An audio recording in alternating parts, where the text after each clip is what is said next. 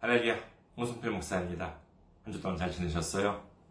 저는 현재 일본 군마현에 있는 이카호 중앙교회를 섬기고 있습니다. 그리고 교회 홈페이지 알려드리겠습니다. 저희 교회 홈페이지 www.ikahochurch.com이 되겠습니다. www.ikahochurch.com 이곳으로 오시면은 저희 교회에 대한 안내 말씀 그리고 주일 설교 말씀을 들으실 수가 있습니다. 여러분 주일 설교 말씀은 어, 동영상만이 아니라 팟캐스트 등을 통해서도 여러분들께 전해드리고 있습니다. 교회 메일 주소를 알려드리겠습니다. 교회 메일 주소 이카호처치 골뱅이 gmail.com이 되겠습니다.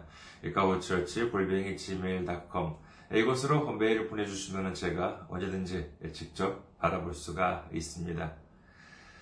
그리고 선교 후원으로 선교해 주실 분들을 위해서 안내 말씀 드리겠습니다. 먼저 국민은행입니다. KB 국민은행 079-21-0736-251입니다. KB 국민은행 079-21-0736-251가 되겠습니다. 그리고 일본에 있는 은행으로 직접 섬겨 주실 분들을 위해서 안내 말씀드리겠습니다. 군마은행입니다. 저희 교회가 있는 지역은행입니다. 아, 지점번호가 190, 계좌번호가 1992256입니다. 군마은행 지점번호가 190, 계좌번호가 1992256이 되겠습니다. 저희 교회는 아직까지 재정적으로 미자립 상태에 있습니다. 그래서 여러분들의 기도와 선교 후원으로 운영이 되고 있습니다. 여러분들의 많은 기도 그리고 많은 관심, 음, 참여, 섬김 기다리고 있겠습니다. 지난주에는 선교 후원으로 섬겨주신 분들이 안 계셨습니다. 아, 역시 아무래도 뭐 추석도 있고 이제 그러니까 여러, 가지로 분주하지 않으셨을까 합니다. 아, 지속적으로 여러분들의 작은 관심, 기도, 섬김이 어, 그야말로 일본을 변화시키고 어, 그리고 세계를 변화시키는 힘이 될 줄 믿습니다. 어, 한국과 일본 좀 이렇게 좀 불편한 관계가 있죠. 뭐 이거 뭐 어제 오늘 시작한 일은 아닙니다만은 이러한 문제들이 예, 믿음 안에서 그 다음에 복음화로 인해서 모든 것이 다 이렇게 주님의 뜻대로 해결될 줄 믿습니다. 여러분들의 많은 관심, 참여, 섬김 기다리고 있겠습니다. 오늘 함께 은혜 나누실 말씀 보도록 하겠습니다. 함께 은혜 나누실 말씀 마태복음 10장 35절에서 38절까지의 말씀입니다. 마태복음 10장 35절에서 38절까지의 말씀 봉독해 드리겠습니다. 내가 온 것은 사람이 그 아버지와 딸이 어머니와 며느리가 시어머니와 불화하게 하려 함이니 사람의 원수가 자기 집안 식구리라. 아버지나 어머니를 나보다 더 사랑하는 자는 내게 합당하지 아니하고 아들이나 딸을 나보다 더 사랑하는 자도 내게 합당하지 아니하며 또 자기 십자가를 지고 나를 따르지 않는 자도 내게 합당하지 아니하니라. 아멘. 할렐루야. 하나님을 사랑하시면 아멘 하시기 바랍니다. 아멘. 오늘 전 여러분과 함께 합당한 자라는 제목으로 은혜를 나누고자 합니다. 먼저 오늘 말씀을 다시 한번 보시도록 하겠습니다. 마태복음 10장 35절에서 38절이죠. 내가 온 곳은 사람이 그 아버지와 딸이 어머니와 며느리가 시어머니와 불화하게 하려 함이니 사람의 원수가 자기 집안 식구리라. 아버지나 어머니를 나보다 더 사랑하는 자는 내게 합당하지 아니하고 아들이나 딸을 나보다 더 사랑하는 자도 내게 합당하지 아니하며 또 자기 십자가를 지고 나를 따르지 않는 자도 내게 합당하지 아니하니라. 아, 이 말씀에 의하면은 예수님께서 오신 것은 온 가족이 불화하기 위해서라고 하십니다. 그리고 더 나아가 사람의 원수가 자기 식구다. 라고까지 말씀하시죠. 그렇다면 이 말씀은 어떻게 이해를 해야 할까요? 아하, 그래. 우리가 부모님을 공경해야 하지만은 그보다는 먼저 하나님을 사랑해야 하는구나. 이렇게 이해하면 될까요? 물론 그럴듯해 보입니다. 아무리 우리가 부모님을 공경하고 가족을 사랑한다 하더라도 그러나 우선순위로 본다면 하나님을 더욱 사랑해야 한다는 것이지요. 자, 이렇게 이해하면 될까요? 하지만 이렇게 이해하고자 하면요, 또 문제가 생깁니다. 우리는 분명히 기억합니다. 마태복음 22장 37절에서 40절. 예수께서 이르시되 내 마음을 다하고 목숨을 다하고 뜻을 다하여 주 너의 하나님을 사랑하라 하셨으니 이것이 크고 첫째 되는 계명이요 둘째도 그와 같으니 내 이웃을 내 자신같이 사랑하라 하셨으니 이 두 계명이 온 율법과 선지자의 강령이니라. 이 말씀에 보면은 두 계명을 말씀하시는데 첫째는 하나님을 사랑하라. 둘째는 이웃을 사랑하라. 입니다면 여기서 잊어서는 안 되는 부분이 바로 마태복음 22장 39절 전반부입니다. 둘째도 그와 같으니 라고 예수님께서는 말씀하십니다.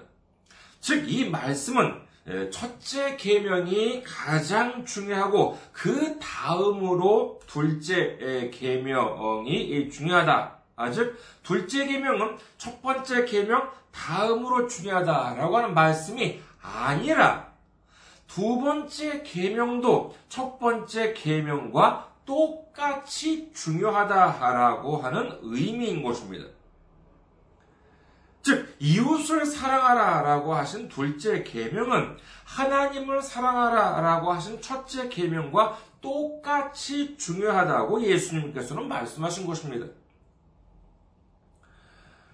성경을 해석함에 있어서는 특별한 이유가 없는 한 아, 성경에 있는 정말 적힌 그대로 어, 이해해야 하는 것이 대원칙입니다. 하지만 이 말씀에 물음표를 한번 붙이기 시작한다면 우리는 자칫 성경 내용에 있어서 혼란이 생길 수도 있는 것입니다. 오늘 이 말씀을 잘못 이해하게 된다면 아, 믿음 좋은 사람들 가정은 다 서로 불화해야 합니다. 그렇잖아요. 예수님께서 오신 이유가 가족끼리 사이가 안 좋게 하기 위해서라고 하시는데, 우리 가족을 보면, 아, 서로 너무가 사이가 좋아요. 아, 이건 그러면은 우리 가정이 예수님 말씀을 제대로 지키지 않고 있는 건 아니겠습니까? 그리고 또 사람의 원수가 자기 집안 식구리라라고 하는 말씀을 가지고 누구는 또 이렇게 말합니다. 아이고 성경 말씀은 정말 맞아요. 우리 애들이 얼마나 내 말을 안 듣는지 알아요. 아유 걔네들이야말로 정말 내 원수라니까요. 아니면 내 남편이 또는 내 부인이 내 속을 얼마나 썩이는지 몰라. 그야말로 내 원수가 따로 없어요. 여러분 이게 맞는 말입니까? 그렇다면 오늘 저는 여러분께 새로운 도전을 드리고자 합니다. 자신의 믿음이 좋다고 생각하시는 분들께서는 한번 도전해 보시기 바랍니다. 마태복음 24장 42절. 그러므로 깨어있으라. 어느 날에 너희 주가 임할는지 너희가 알지 못함이니라. 마가복음 13장 33절. 주의하라 깨어있으라. 그때가 언제인지 알지 못함이라. 누가복음 21장 36절. 이러므로 너희는 장차 올 이 모든 일을 능히 피하고 인자 앞에 서도록 항상 기도하며 깨어있으라 하시니라. 고로새서 4장 2절. 기도를 계속하고 기도에 감사함으로 깨어있으라. 자, 이처럼 성경에서는 반복해서 깨어있으라 라고 말씀하십니다. 그러니까 어떻게 해야 돼요? 믿음이 좋으신 음, 여러분께서는 이제부터는 잠을 자는 것이 아니라 밤이나 낮이나 깨어있는 여러분 되시기를 주님의 이름으로 축원해야 됩니까? 이게 말이 되나요? 제가 이렇게 말씀을 드리면은요, 어, 성경을 좀 안다는 분들은 이렇게 말씀하실지 모르겠습니다. 이봐, 홍 목사. 그것은 그대로 그렇게 해석하면 안 되는 거야. 이것은 영적으로 이해를 해야지. 이런 말씀 혹시 들어보셨습니까? 그런데 이렇게 말씀하시는 분들과 조금 더 이야기를 나눠보면요, 다소 의아한 부분이 생기게 됩니다. 어떤 건 성경에 적힌 그대로 이해해야 하고, 또 어떤 거는 적혀 있는 그- 그대로가 아닌 영적으로 이해해야 한다라고 하는 것이지요. 그러면 당연히 궁금증이 생기죠.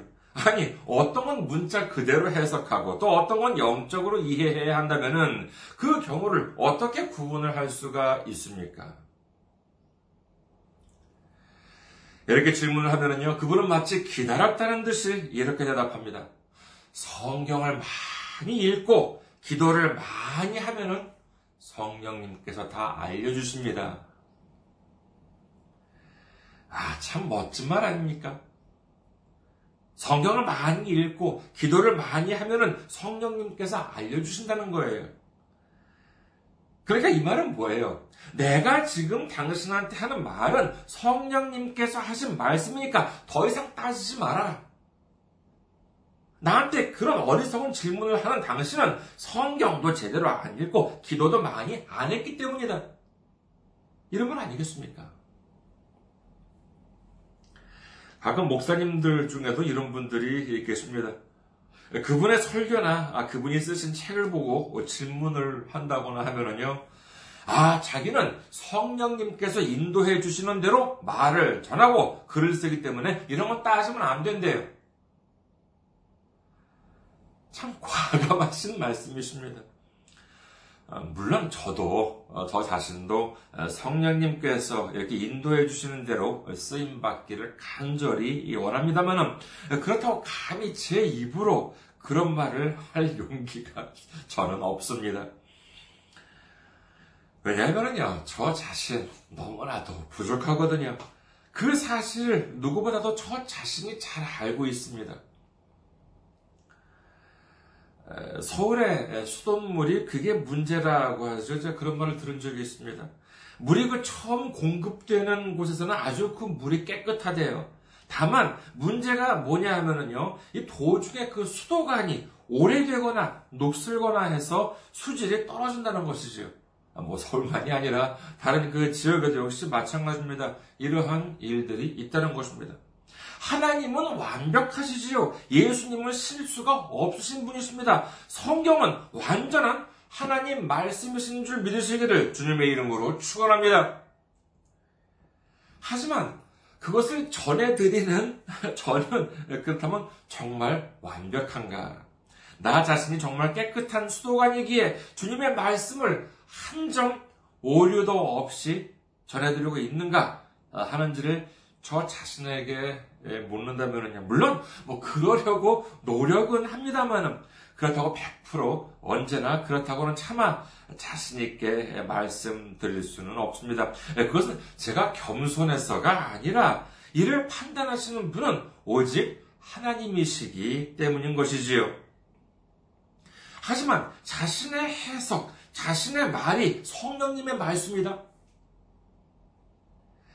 이렇게 말한다면요, 이는 뭐 교만이나 오만을 넘어서 그야말로 선지자 놀이, 선지자 코스프레라고 할 수 있습니다. 더 이상 말을 할래야 할 수가 없어요. 이것이 조금 더 나가면 어떻게 됩니까? 그렇습니다. 사입이 교주가 되는 것입니다. 내가 계시를 받았다. 내가 선지자다. 내가 예수다. 내가 하나님이다. 내 말을 따르라. 이것이죠. 그래서 이른바 이 신흥 종교 집단을 보시면은요, 거기 신도들의 가정이나 사회적 환경에 문제가 많이 있다고들 합니다. 내가 내 가족보다 하나님을 사랑하고 이로 인해서 문제가 생긴다면 이것도 주님의 뜻이다. 그렇기 때문에 묻지도 말고 따지지도 말고 가족이 반대하든 친구가 만류하든 그들의 집단을 위해서 그들의 교주를 위해서 헌신해야 한다. 이것 아니겠습니까? 성경 해석에 있어서 기본 원칙은 앞서 말씀드린 것처럼 문어적으로 어, 단어적 어, 문자적으로 해석해야 합니다만 그렇다고 이를 오직 뭐 한글 성경대로 해석한다거나 국어 사전적인 것만으로 해석을 한다거나 자기 상식대로 아니면 막연한 느낌대로 이해를 한다면 된다 이것은 아닙니다. 앞서 말씀드린 깨어있어라 라고 하는 것은요, 그야말로 문자적으로 본다 그러면은 뭐 수면을 취하지 말라 라고 하는 것이 되겠습니다만, 그것이 아니라 방심하지 말고 주의를 계속 기울이고 있어라 라고 하는 뜻인 것이지요. 그런데 이를 한글 성경 그대로 이해하고, 아, 잠을 안 잔다. 이렇게 한다면 얼마나 안타까운 일이겠습니까? 그리고 오늘 말씀을 다시 한번 보시도록 하겠습니다. 마태복음 10장 35절에서 38절. 내가 온 곳은 사람이 그 아버지와 딸이 어머니와 며느리가 시어머니와 불화하게 하려 함이니 사람의 원수가 자기 집안 식구리라. 아버지가 어머니를 아버지나 어머니를 나보다 더 사랑하는 자는 내게 합당하지 아니하고 아들이나 딸을 나보다 더 사랑하는 자도 내게 합당하지 아니하며 또 자기 십자가를 지고 나를 따르지 않는 자도 내게 합당하지 아니하니라. 이 말씀을 제대로 이해하기 위해서는 그 당시 상황을 우리가 잘 알아야 하겠습니다. 요즘 시대는 어떻습니까? 옛날과 비교를 해본다면 부모님을 공경하는 자녀들 늘어난 것 같습니까? 아니면 줄어든 것 같습니까? 아마도 한국이나 일본, 아니 뭐 그 외에 다른 나라 사람들한테 물어보면 아무 뭐 아마도 이 대부분 답이 비슷하지 않을까 합니다. 옛날에는 부모를 공경하고 어, 그랬지만은 요즘은 그런 경향이 많이 줄어들었다고 하지 않을까 합니다. 그렇다면 그 이유가 무엇일까요? 요즘 젊은 것들은 너무나도 교만하고 건방지고 버리장머리가 없어서요. 물론 뭐 그럴지 모르겠습니다만은 이를 사회적으로 보면은 어떻습니까? 옛날 농경 사회를 보면은요, 특히 뭐 농민으로 어, 태어난 사람들의 일생은 뭐, 뭐, 뭐 그렇게 뭐 어, 복잡하지 않았습니다. 단조로웠습니다. 뭐 그 집 아버지가 농사꾼이에요. 그러면 자식도 농사를 하게 되겠지요. 그렇다면 그 일을 누구한테 배웁니까? 그렇죠. 아버지한테 배웁니다. 자신의 생존을 위해서 절대적으로 필요한 것을 아버지로부터 배우게 되는 것이지요. 그리고 농민은 땅이 있지요. 그 땅은 누구의 것입니까? 그렇습니다. 아버지 것입니다. 형제들이 많이 있다면 나중에 이를 누구한테 얼마만큼 물려줄 것인가 라고 하는 것은 전적으로 아버지 소관 상황이었습니다. 뿐만 아니라 가족도 역시 마찬가지지요. 농경이나 낙농업 같은 목축 같은 이런 것을 하는 경우는 자기 혼자의 힘으로 할 수가 없어요. 반드시 가족의 도움이 있어야지만 일을 처리할 수 있었던 것이지요. 그래서 옛날에 보면 이렇게 대가족 같이 이렇게 살았지요. 그것은 여러 가지 실리적인 그런 이유도 역시 있었던 것입니다. 그렇기 때문에 당시 아버지의 존재는 자신의 부모이자 스승이자 회사의 선배님이자 회사의 사장님과도 같은 존재, 그뿐만이 아니라 조금 더 극단적으로 말씀을 드린다면 자신의 운명을 좌우할 만한 큰 영향력이 있는 큰 권한을 가진 존재였던 것입니다. 아버지가 만약에 야 너한테는 물려줄 땅이 없다 이렇게 말씀을 하셨다고 한다면 이는 정말 그야말로 뭐 사형 선고나 다름이 없는 일이었기 때문입니다. 상황이 이렇다 보니 얘는 뭐 누구나 자신의 부모님을 공경했고 자신의 가족들을 필요로 하게 되었던 것이지요. 하지만 요즘 시대 상황은 어떻습니까? 부모를 공경하지 않는 자녀들이 늘었다고 합니다. 하지만 그 이유는 단지 뭐 정말 요즘 젊은이들이 못나서 뿐만이 아니라 사회적으로 보았을 때 너무나도 빠른 속도로 발전을 하다 보니 예전처럼 자녀에 대한 아버지의 역할이 많게, 많지 않게 되었다라고 하는 점을 들 수 있을 것입니다. 이와 같은 차이를 무시한 채 성경을 문자 그대로 이해하려 한다면 국어 뭐 한글 성경 그대로 이제 이해하려 한다면 뜻하지 않은 오해가 발생할 수 있다는 것이지요. 여기서 잠시 에베소서 4장 21절에서 24절을 보시도록 하겠습니다. 에베소서 4장 21절에서 24절 진리가 예수 안에 있는 것 같이 너희가 참으로 그에게서 듣고 또한 그 안에서 가르침을 받았을진데 너희는 유혹의 욕심을 따라 썩어져가는 구습을 따르는 옛사람을 벗어버리고 오직 너희의 심령이 새롭게 되어 하나님을 따라 의와 진리의 거룩함으로 지으심을 받은 새 사람을 입으라. 바울은 에베소 사람들에게 보내는 편지 중에서 새 사람을 입으라라고 기록하고 있습니다. 성경에서 새 사람을 입으라라고 말씀하셨다면 새 사람을 입어야지요. 그렇다면 새 사람을 입기 위해서는 어떻게 하라고 말씀하십니까? 그렇죠. 옛 사람을 벗어버려야 하는 것입니다. 옛 사람을 벗어버리지 않고서는 새 사람을 입을 수가 없어요. 그렇다면 옛사람이 무엇입니까? 그렇습니다. 유혹의 욕심을 따라 썩어져가는 구습을 따르는 것. 이것이 바로 옛사람이라고 하는 것이지요.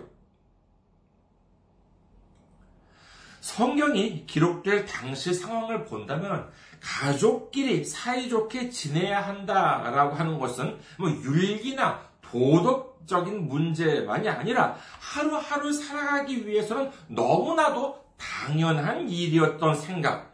아, 마치 목이 마를 때에는 물을 마셔야 한다라고 하는 정도로 정말 상식 중의 상식, 그 누구도 부정할 수 없는 철칙 중의 철칙이었던 것입니다. 하지만 예수님께서는 뭐라고 말씀하십니까? 그 철칙 중의 철칙, 상식 중의 상식을 깨버리라고 말씀하고 계신 것입니다. 옛사람의 모습은 어땠습니까?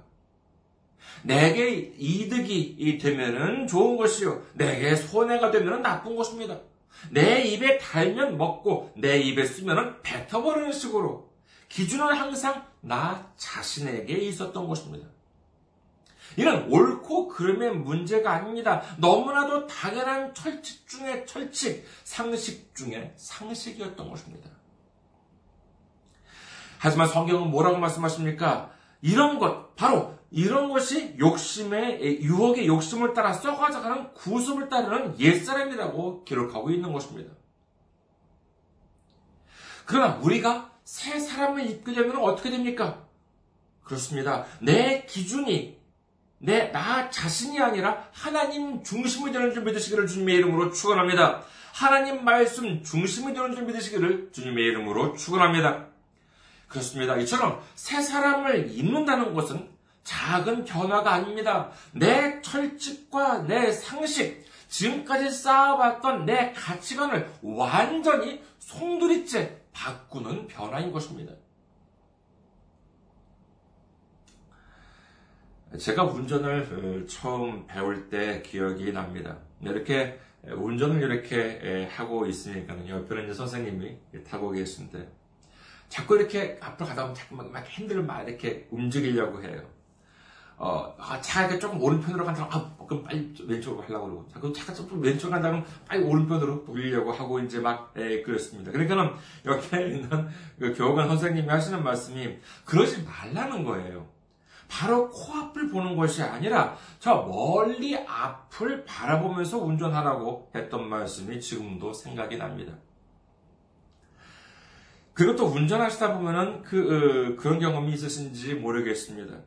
운전을 하고 있는데 그 앞에 바로 유리창에 뭐가 이렇게 좀 뭐 묻었어요. 예, 그런데 그게 참 이렇게 신경이 쓰입니다. 자꾸 아주 거슬려요. 하지만 그런다고 그 먼지만 보고 운전을 하면은 어떻게 되겠습니까?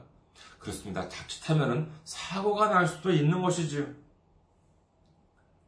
우리는 지금 눈앞에 있는 먼지 하나하나에 연연하는 것이 아니라 멀리 앞을 보고 나아가야 하는 것입니다. 그래야 주님께서 원하시는 본래 목적지로 도달할 수가 있는 것이지요. 내 코앞이나 내 바로 앞 유리창에 묻은 먼지를 보느냐 아니면 내가 나아갈 저 멀리 앞을 바라보느냐 하는 것은 지금 이 순간 나 자신을 기준으로 생각하느냐 아니면 내가 나아가야 할 길을 인도해 주시는 주님을 바라보느냐 하는 차이인 것입니다. 우리는 나 자신의 기준이 아닌 우리의 앞길을 인도해 주시는 예수님 말을 바라보는 우리 모두가 되시기를 주님의 이름으로 축원합니다. 그러기 위해서는 우리의 모든 가치관이 바뀌어야 합니다. 나 중심이 아니라 예수님 중심이 되어야 합니다. 내가 먼저가 아니라 하나님 먼저, 예수님 먼저가 되어야 하는 줄 믿으시기를 주님의 이름으로 축원합니다. 가끔 제 집에서 제 아내와 아, 이런저런 이야기를 하다 보면은요, 아, 제 학교 동창이나 아, 선후배에 대한 말이 나올 때가 있습니다. 저는 뭐 저 자신이 그래도 신앙 안에서는 어, 제일 출세했다라고 생각하고 있습니다만은 세상적으로 보면은요 정말 참 출세를 하는 사람들이 많이 있습니다. 아, 제뭐 학교 어, 대학 동기나 선후배를 보면은요 이렇게 말해가지고 아주 참 출세를 참 잘해요. 그런데 에, 제 아내와 이렇게 이야기를 하다가 보면은요, 어, 이렇게 제 학교 동기나 선후배가 아무리 에, 판검사다, 아, 변호사다, 아, 국회의원이다, 아, 청와대 무슨 고급 공무원이다, 하물며 어, 무슨 장관이다 하더라도 제 아내의 기준은 아주 명확합니다. 에, 제 아내는 제가 이런 질문을 합니다. 그 사람한테 우리 결혼식 청첩장을 보냈느냐? 그러면 아 그럼 뭐 보냈다고 하죠. 그럼 다음 질문. 우리 결혼식에 왔느냐? 어, 근데 어, 어 보니까 안 왔어요. 그래서 어 안 왔다고. 어, 그러면은 그럼 마지막 질문. 어, 그러면 조금이라도 축하를 해줬느냐? 어, 그러면 아니 뭐 그런 건 없었는데 라고 하면은 여기까지 들은 제 아내의 답은 간단합니다. 그럼 됐어요. 라고 하는 것이죠. 제 아무리 대단한 사람이고 예전에 아무리 친하게 지냈던 사람을 하더라도 결혼식에 안 왔을 정도다라고 하면은 뭐 됐다는 것이죠. 그래, 당신은 그렇게 친한 사람 아니야. 그냥 됐어. 라고 하는 것입니다. 참 명확하죠. 알기 쉽습니다. 며칠 전에도 어, 뭐 텔레비전을 보면서요. 어, 제 아내가 하는 말이 아이고 저 사람이 우리 결혼식 때 와서 밥이라도 한 끼 먹고 가기만 했었더라도 하더라고요. 글쎄요, 뭐 저는 뭐 그 뜻은 잘 모르겠습니다만은, 아, 뭐, 뭐, 워낙 바쁜 분들이, 분들이기 때문에, 사실 뭐 오라고 했어도, 오려고 했었어도 못 왔던 분들도 계시겠습니다만, 그런데 이렇게 지금 생각해 보면은요, 분명 왔을 것도 같은데, 분명 올만한 사람인데 안 온 사람이 있나 하면은, 반면에 또 올 줄은 생각지도 못했는데, 어, 와준 사람도 있고, 그랬습니다. 네, 그럴 땐 참 반갑기도 하고 어, 고맙기도 했지요. 아, 그래야 뭐 제 결혼식에 왔다고 복 받고 뭐 그러는 게 아니죠. 제가 뭐 예수님이에요. 예, 하지만 어린 양의 혼인 잔치 천국은 다릅니다. 거기는 가도 되고 안 가도 되는 곳이 아니에요. 반드시 가야 하는 줄 믿으시기를 주님의 이름으로 축원합니다. 우리가 주님 앞에 섰을 때 우리가 주님께 이렇게 말했다고 칩시다. 아, 주님, 저는 세상에 살 때요, 이렇게 공부를 많이 했고, 이렇게 돈을 많이 벌었고, 이렇게 출세를 많이 했습니다. 그뿐만이 아니라, 이렇게 좋은 일도 많이 하고요, 저렇게 착한 일도 많이 했어요.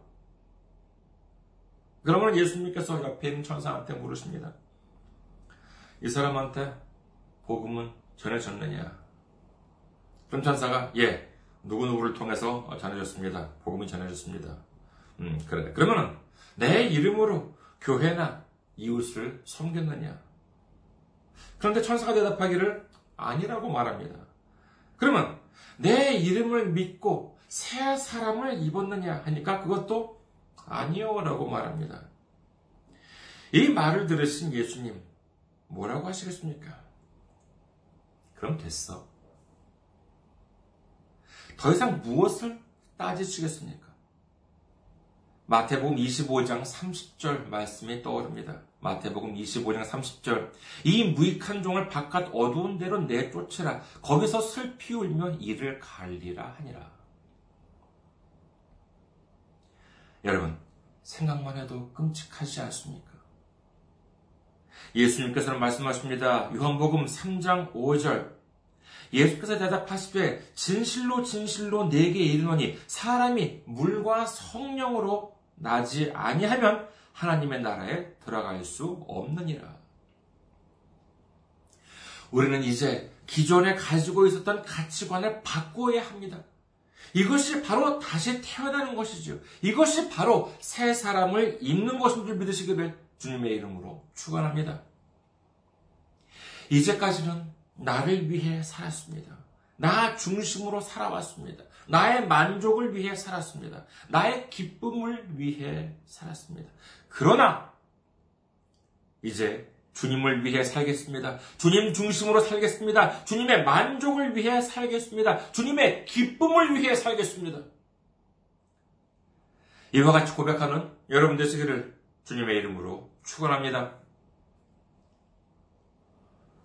요한계시록 19장 9절에는 다음과 같이 기록합니다.